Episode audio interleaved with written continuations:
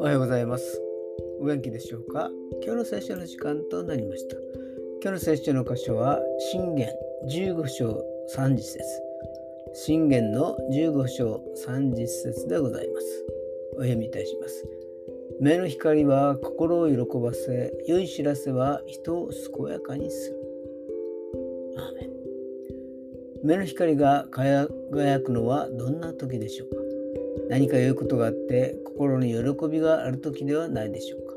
そんな時は自分ばかりではなく相手をも喜ばせることができるのです。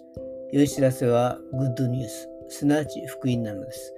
自分の罪が許され、天国への道が備えられていることこそ、人が健やかに生きる道なのです。今日も主の道を歩くことができますように。それでは今日という一日が皆さんにとって良き一日でありますように。よしーでした。